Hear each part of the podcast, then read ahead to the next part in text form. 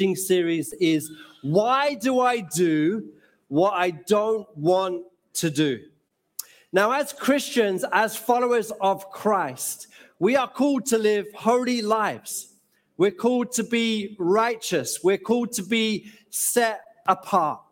We're called to do the things that Jesus teaches us in Scripture. And the only way that that is possible is by being fully dependent upon the Holy Spirit.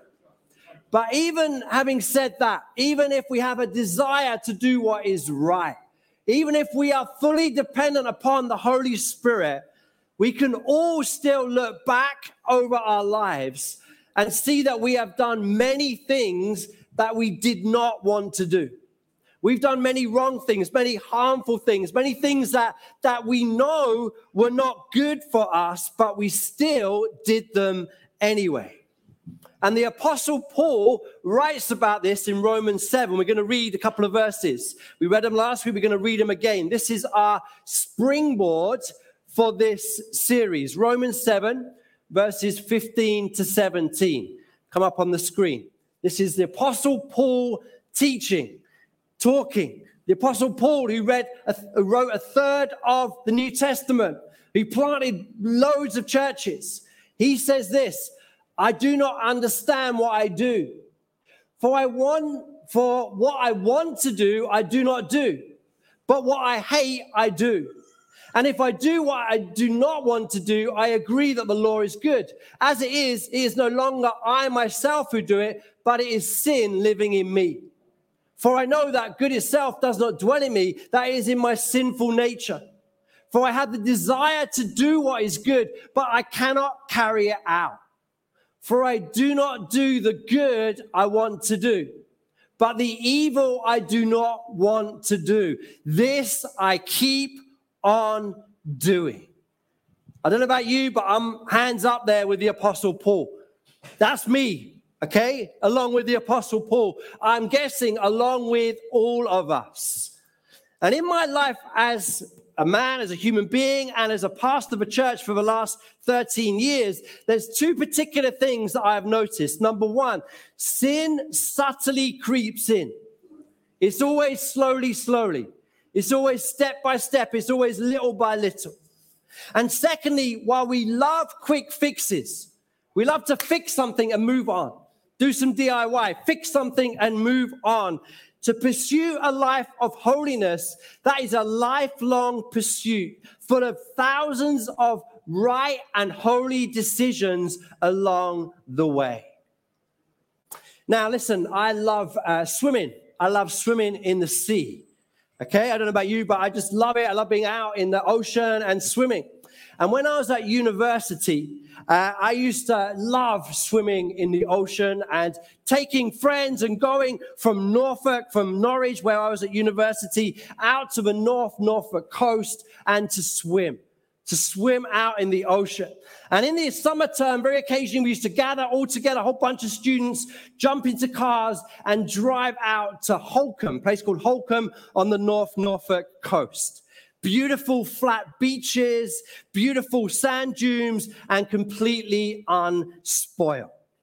Now, we had all set up base on this uh, a big, big beach, big unspoiled beach. We put down our towels, we put down our bags, we put down our, our parasols, and, and a few of us were there, and we went out for a swim. Now, I'd been out for about half an hour, and gradually one or two of my friends had gone back in, and I suddenly realized that I was the only one left out swimming in the sea. And, and as I looked up and thought about coming into the shore, I realized that I couldn't see my friends. I couldn't see the whole bunch of us that, that had been together, all our bags, all our kind of paraphernalia that you have when you're at the beach. I was like, where is everybody? I, I couldn't recognize anyone. I couldn't see where my friends were. I, I thought, well, have I been left behind? Had they gone and left me? How on earth am I going to get back to, to Norwich without a car, with just my swimming shorts on? How on earth am I going to get back? I thought maybe it was a joke, or maybe they'd upped and left and, and, and left me so I was on my own. All those thoughts went flying through my head. But then I realized that I was in a completely different area of the beach. You see, I had drifted further and further away from where we had set up camp. The current had taken me down, and I eventually found myself in a completely different part of the beach. About a 10 minute walk up the beach, and I found where everyone was. They all wondered what happened to me and where I was, and if I got dragged out to sea, never to be seen again. They hadn't moved, but I had drifted, and the current had taken me way down to a different part of the beach. And you see, sometimes it can feel like God is far from us. But often that is because our sin has carried us away. We have drifted over time. The currents of life and sin and the battles that we have faced mean that we have drifted and drifted away. You see, as believers, we wish we could get to a place where we are in cruise control with Jesus, where we are just walking step by step, day by day in cruise control. But there's no cruise control in Christianity. We have to stay close to God by actively swimming against the current, actively swimming against the tide. It's either that or it's drifting further and further away, falling prey to a world of sin, to little decisions that will gradually drift us and drift us and drift us away. There's a verse in Song of Songs which says that it's the little foxes that ruin the vineyards. It's the little decisions over time it's the consistent decisions again and again and again and again and again that ruin God's plans and God's purposes for our lives. And what I'm doing this series over the next six weeks, what we're doing is I want to give you a tool in terms of how we fight and how we battle sin. And the tool that I'm giving you is this you cannot stop a bad habit, you can only replace it with a good one. And what we're doing is we're going to look at different vices or sins that seem to trip us up. They seem to trip us up again and again and again and again. And we're going to look at each vice and each sin. But with each vice and each sin, there is a corresponding solution or virtue. So last week we kicked off this series by looking at pride. And the way you deal with pride is you replace it with humility. Every day we looked at, you don't clothe yourself with pride, you clothe yourself with humility. How do I deal with pride in my life? Clothe yourself with humility. Even if you push off pride, push off pride, push off pride, it will come back unless you clothe yourself with humility. Today, we're going to be looking at greed and generosity. Now, let me ask you a little question. I wonder what jobs have you had over your life? What paid jobs have you done over your life? Let me give you some of the jobs that I've done over my life. Okay, so some of these are so random. I was just thinking about this this week. So, one job I had when I was a student, you know, the billboards you see on the side of the road? Well, I worked in a warehouse where you had to fold and roll the different sections of the billboard that were then put together for the guy to put in his van and to paste up. Okay, you had to get the right order, otherwise it would have looked weird on the billboard. But that was my job. You had to fold and roll the different sections of the billboard. This one you won't believe, but I, for a number of weeks, helped pack food that was served in hospitals. Okay, I really hope that people didn't get ill, but I packed food. And I, this, everyone, my wife in particular, laughs at this one. So for one university summer, get this, I was a security guard, don't laugh. I was a security guard at the National Physiotherapy School for the Blind in North London. Okay, that was my job. Okay, that was what I did. Security guard at the physiotherapy school for the partially sighted.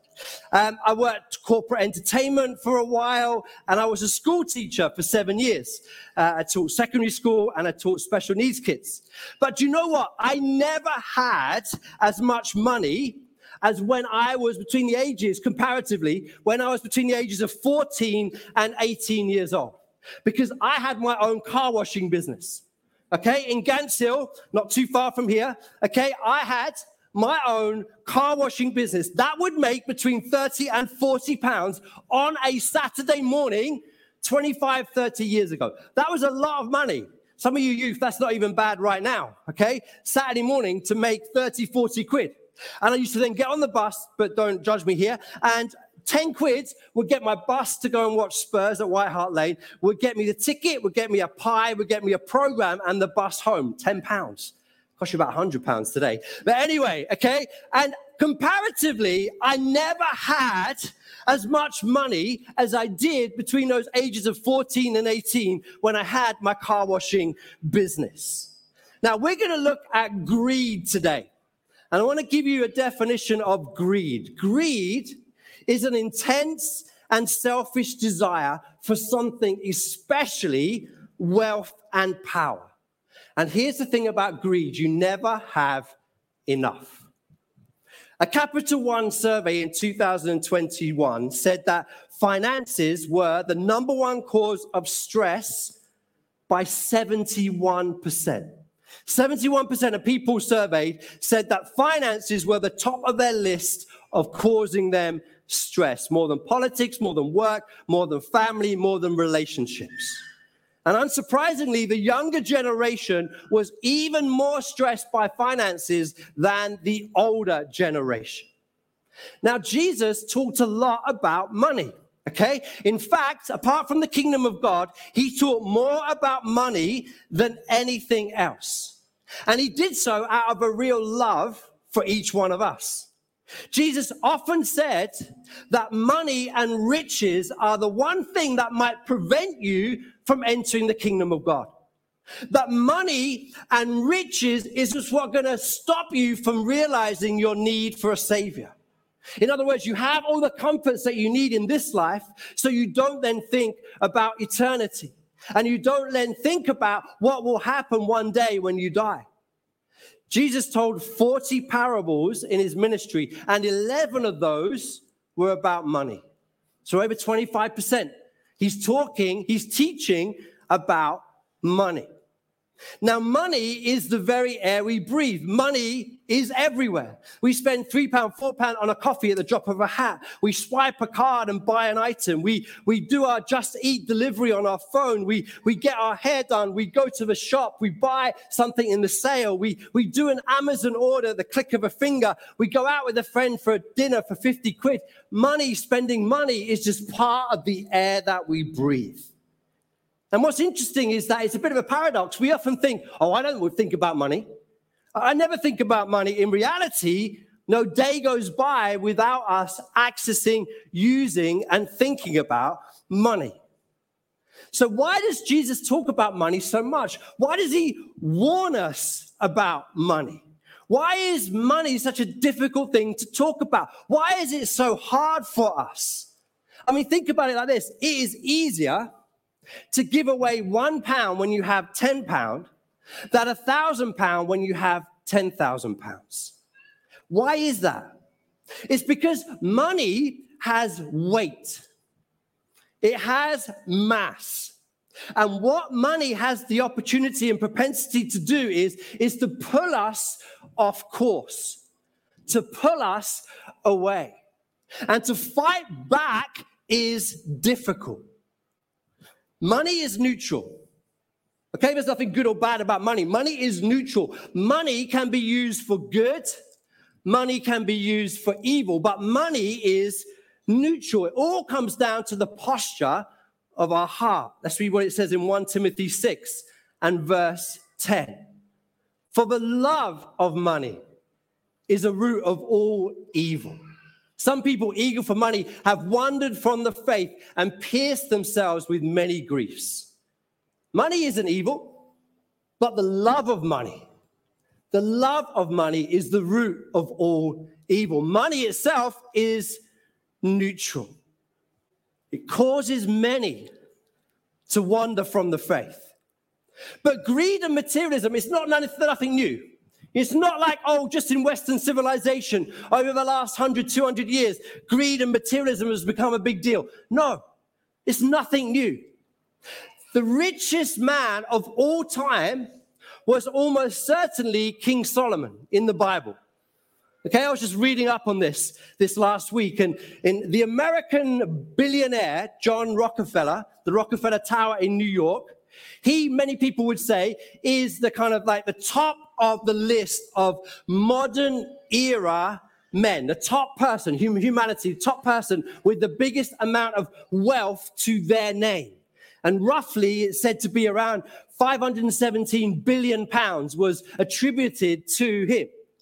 But Solomon, so that's the son of King David, Solomon, the one with unending wisdom and wealth and land, theologians and commentators roughly estimate that his wealth was 1.6 trillion pounds.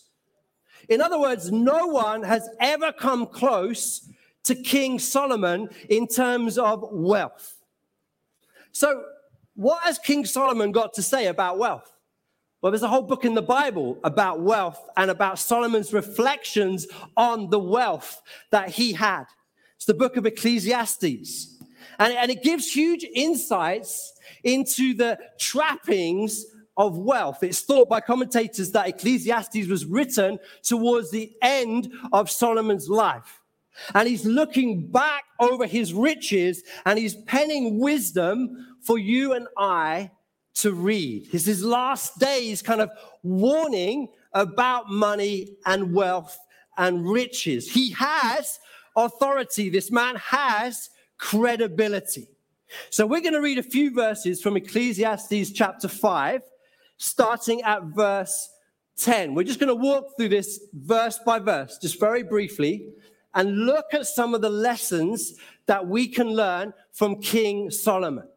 Verse 10 Whoever loves money never has enough. Whoever loves wealth is never satisfied with their income. This too is meaningless. I mean, we could stop there and meditate on that. I mean, look at that for a bombshell. Okay? Whoever loves money never has enough. You've got a lot of money, you always want more. You're a millionaire, you want to be a multimillionaire. You're a multimillionaire, you want to be a billionaire. Always wanting more. You're feeding a desire. Okay? Just like the desire of lust, just like the, the desire of anger, greed for money, the love of money is, is, is, a, is a desire that you have to feed and feed and feed and feed.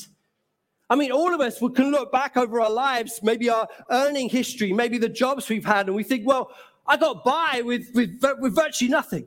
I was earning £1,000 a month, £2,000 a month. I had all the needs I had. Now, now, how on earth do I cope? I am earning so much more, but, but I cannot cope. I cannot cope. I'm always chasing, always chasing. Whoever loves money never has enough. That's the first piece of wisdom. Verse 11. Let's read what it says there. As goods increase, so do those who consume them. And what benefit are they to the owners except to feast their eyes on them? You see, chasing wealth puts a strain on our relationships. Many of you will have heard of there's a boxer called uh, Floyd Mayweather. He was a very famous world title boxer, and he earned a lot of money from boxing. He earned multi million pounds from boxing. But uh, he is famous for his entourage. And um, Floyd Mayweather had this entourage that, that, go with him everywhere he goes. And there's one famous story when Floyd Mayweather goes to a car dealership with his entourage and he spends over a million dollars to buy different vehicles for his entourage. I mean, you have to ask the question then are they real friends? Are they friends there just to get benefits? You see, wealth complicates relationships. Are friendships, relationships real, or is it all about the money? Let's go on to verse 12. The sleep of a laborer is sweet, whether they eat little or much. But as for the rich, their abundance permits them no sleep. Wealth can be a curse to your sleep, to your rest. You can have all the money in the world, but be unable to rest. You think when I had little, I was able to rest. I had no cares. I had no anxieties. I had no worries. Now I have all this money, but I have all this responsibility. I have all these worries. Will the markets crash? What about my investments? Will this go belly up? Will that work? Will this work? Will that turn around and bite me? I cannot sleep. I cannot rest because of the curse of wealth. Move on, verse 13 to 14. I have seen a grievous evil under the sun wealth hoarded to the harm of its owners, or wealth lost through the misfortune, so that when they have children, there is nothing left for them to inherit. Easy come, easy go. Wealth comes, wealth goes. Who knows what is going to happen. You hoard your wealth, along comes a pandemic, pandemic, and it is all is wealthless. You invest your wealth, and a war comes along, and then all is useless. It's almost like Solomon is saying, Your wealth is like playing roulette. Will it go on black? Will it go on red? You never quite know which way it will go. Verse 15 to 16. Everyone comes naked from their mother's womb, and as everyone comes, so they depart. They take nothing from their toil that they can carry in their hands. This too is a grievous evil. As everyone comes, so they depart. And what do they gain? Since they toil for the wind. Do you know, even in death, wealth can be a curse. You cannot take wealth with you. You cannot. But you leave it behind, and it often becomes the objects of war and discourse between families. The, the, the inheritance, the money can split families. It can split siblings and marriages and brothers and sisters. You've seen the films, and it's not just in the films, it's true in life. Wealth can be a curse. And finally, verse 17 all their days they eat in darkness with great frustration, affliction, and anger. He's talking about those with riches. They eat in darkness with great frustration, affliction, and anger. And in the Hebrew, that word affliction, it means losing your mind. You see, Solomon, and you've got to remember, Solomon, he's saying this from experience. He's saying this as a billionaire trillionaire, whatever. He's saying this as probably the richest man ever to have walked this planet. He's saying that riches will lead you to lose your mind. That it's literally a curse for your sanity, a curse, and it, and it gives you the inability to think clearly. So, why do we continue, with all that said, to desire money? because greed consumes us. And we believe the lie that we will be different. We believe the lie that, you know, if we came into a huge inheritance, if we won the lottery or whatever it was, that, that, that we would give it all away, that it wouldn't affect us.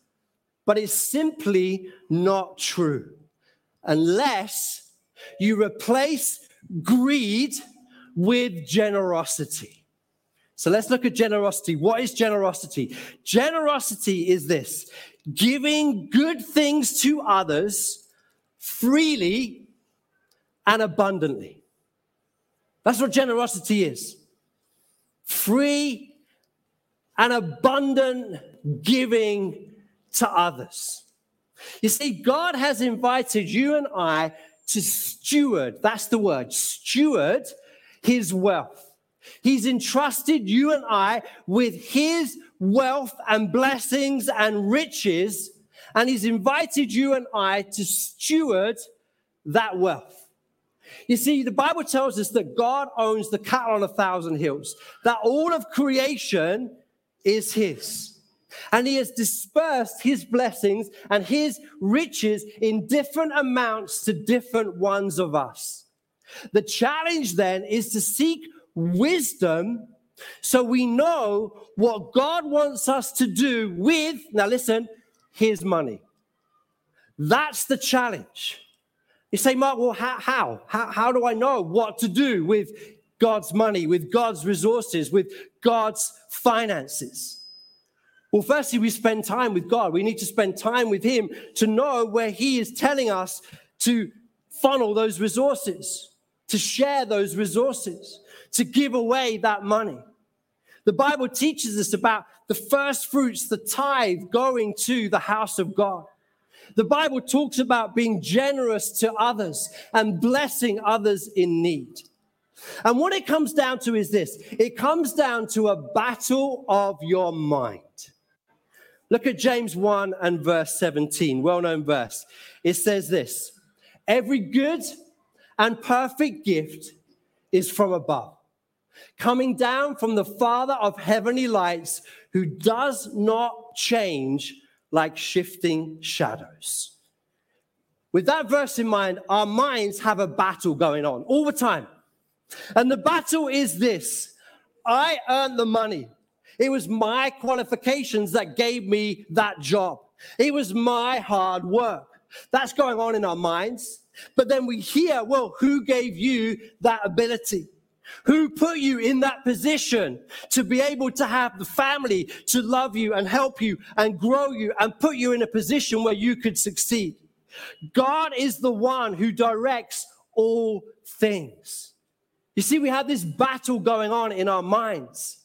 Every good and perfect gift is from above, it's from our Father in heaven. So I want to help you here. How, you might say, how? How do I replace greed with generosity? Well, it's a mindset shift.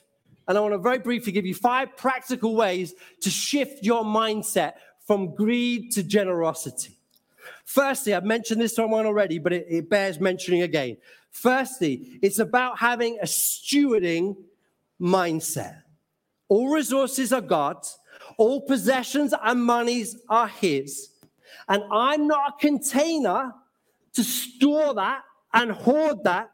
No, I'm a conduit to get that money to where it needs to go, where God is guiding it and where God is prompting me to put it.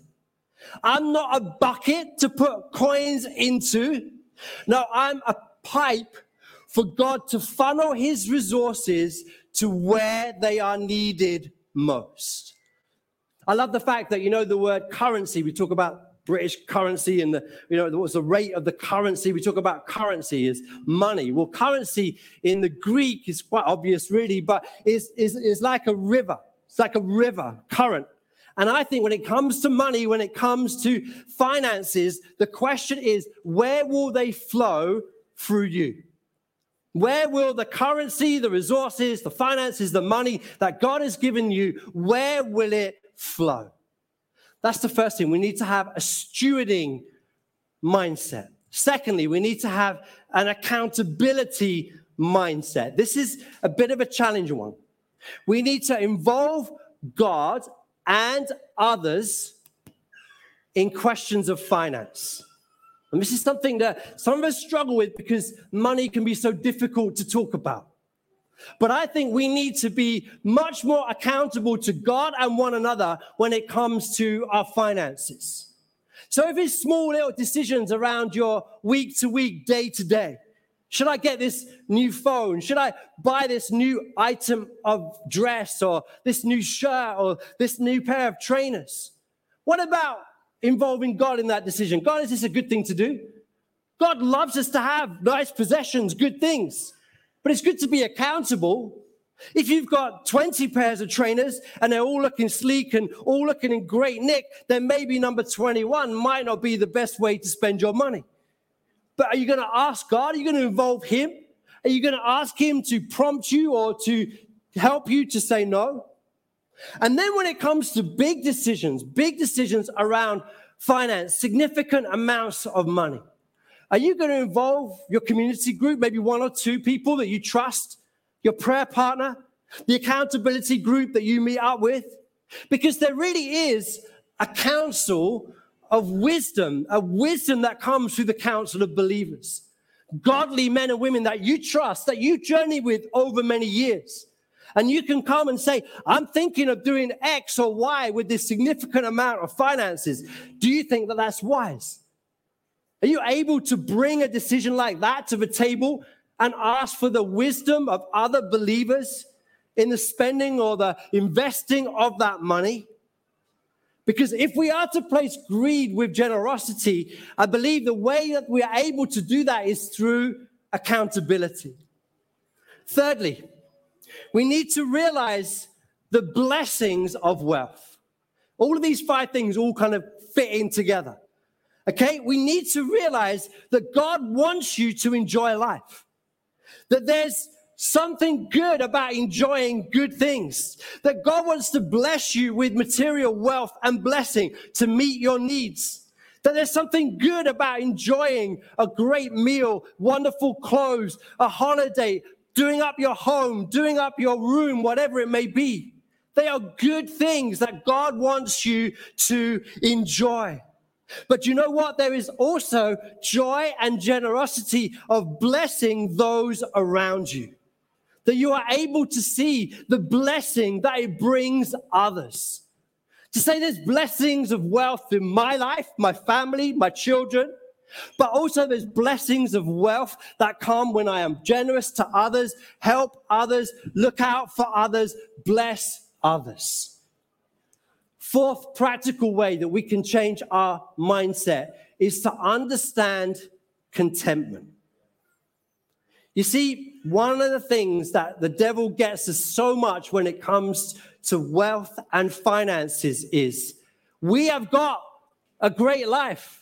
We have got great blessings when it is in comparison to many around the world, to the vast majority around the world. But we look at someone else, whether a friend, whether someone in our family, whether someone in the media, and immediately we feel terrible because we covet what they have. You see, the way to live as believers is to enjoy where God has put you and to understand in the place and in the time that God has placed you, you are to enjoy the season that you are in. And many of you, if you've been through the ups and downs of life, will have been through seasons of abundance when it comes to finance and a season of scarcity when it comes to finance. The key is contentment. The key is a mindset of contentment. Because as we looked at with Solomon, sometimes the more money you have, the more trappings that you have, the more temptations that you have, the more accountability that you need. You see, don't let the enemy distract you. Contentment comes from God alone. Riches are good. Riches have their place to bless you, to make life enjoyable. But contentment comes from God alone. I think it's interesting if you look at Jesus. Jesus lived his life 33 years, as we know, on this earth. And the three years that we find out about Jesus, we see that he was both content and generous. How did he do that? He was content and generous because he lived life communally. He didn't keep things to himself.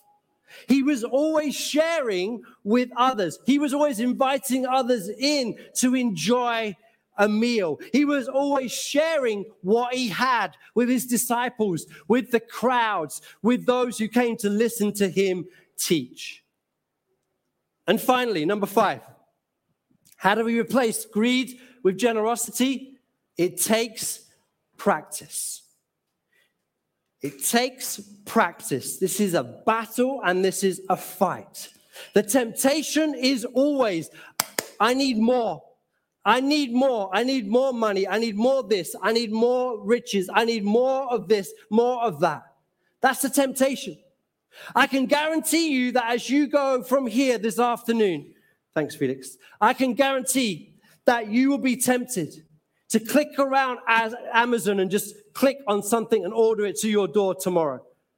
That you'll walk past your shop and you'll see a sale, so you'll be tempted to go in and buy something, not because you want it, but because there's a sale. You'll get an email from your favorite store and see some new designer, this or that, or some new funky gadget that's come along, and you'll be tempted to order it. You see that one of your friends has got a new this or a new that, and you'll be tempted to go and buy exactly the same thing. You see, we think we want more. It is the challenge of greed. It is never satisfied. It is always wanting more. If I don't buy it, if I don't get it, I won't be happy.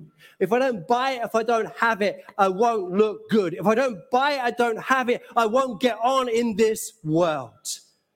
But the trick is that will never be satisfied. That will always be continually going on in your head. So we have to say out loud if it helps, no, I don't need that. Sometimes all these emails and things that come through on my phone, I have to literally say, no, I don't need that, delete. No, I don't want that, delete. Just um, unless I'm around other people, I would say that out loud. Because otherwise, I know if that thought festers, that thought festers, I'll come back to it. And in maybe a weaker moment, I'll be on it and just order something that I do not need. And the other thing is, it's not just about saying no, it's about working out where can I be generous?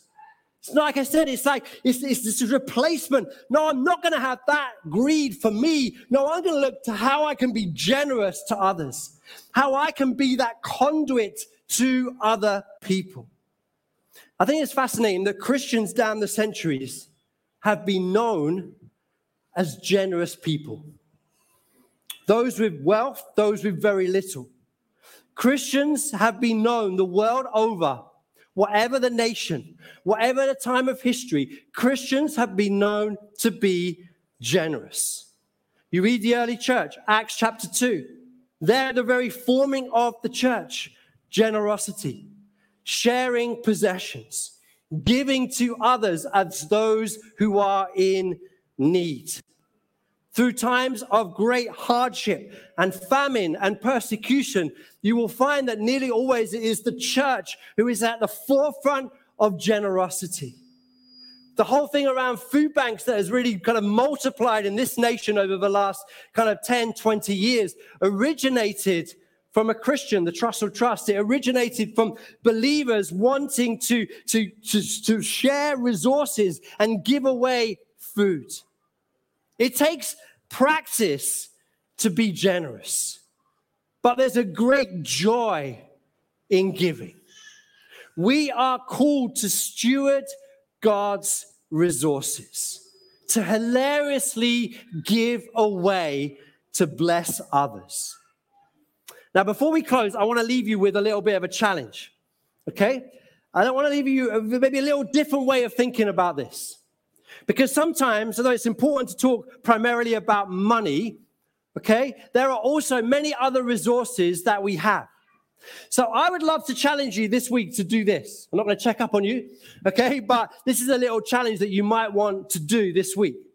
To get a piece of paper, okay, and on that piece of paper, to or on your phone, on a on a pages kind of thing, or wherever it works for you, to write down a list of everything that God has entrusted to you. It could be a certain amount of money, it could be your home or your flat. It could be your marriage, your children, your time, your leadership position in your work, your friendships. It could be particular resources that you have. Whatever it is, to write a list of what you have, what resources God has entrusted to you. And then to almost go through and grade yourself about how you steward those resources. You know, I suggest it wouldn't be that anyone would see this document, or you might want to just share it with one other trusted friend or someone that you're accountable to, but to go through and think, well, actually, I'm really good at sharing my home. So I'm going to put an A because people come round. It's a place of hospitality. People drop in and out. And yeah, I use my home, whether it be a flat, whether it be a house, whatever it may be, I use it as a place to steward the resource of this home that God has used me. Or you may think, well, actually, though I have much money that is in the bank, I am not using that yet. I am not stewarding that well to the glory of God. Or maybe you think, well, I've got time. At the moment, I am rich in time. I don't have much money, but I have a lot of time. Well, then the question is do you steward, do you use the time that God has given you to bless others, to encourage others, to look out for others? And as you go through that list and you're honest with yourself, an A here, a B here, C here, an E here. You know, as you're honest about how you grade yourself with stewarding the resources that God has given you, you can then pray and ask God to help you to be a conduit and not a container. For God to help you to be generous. Because God is calling his church and his people to be generous.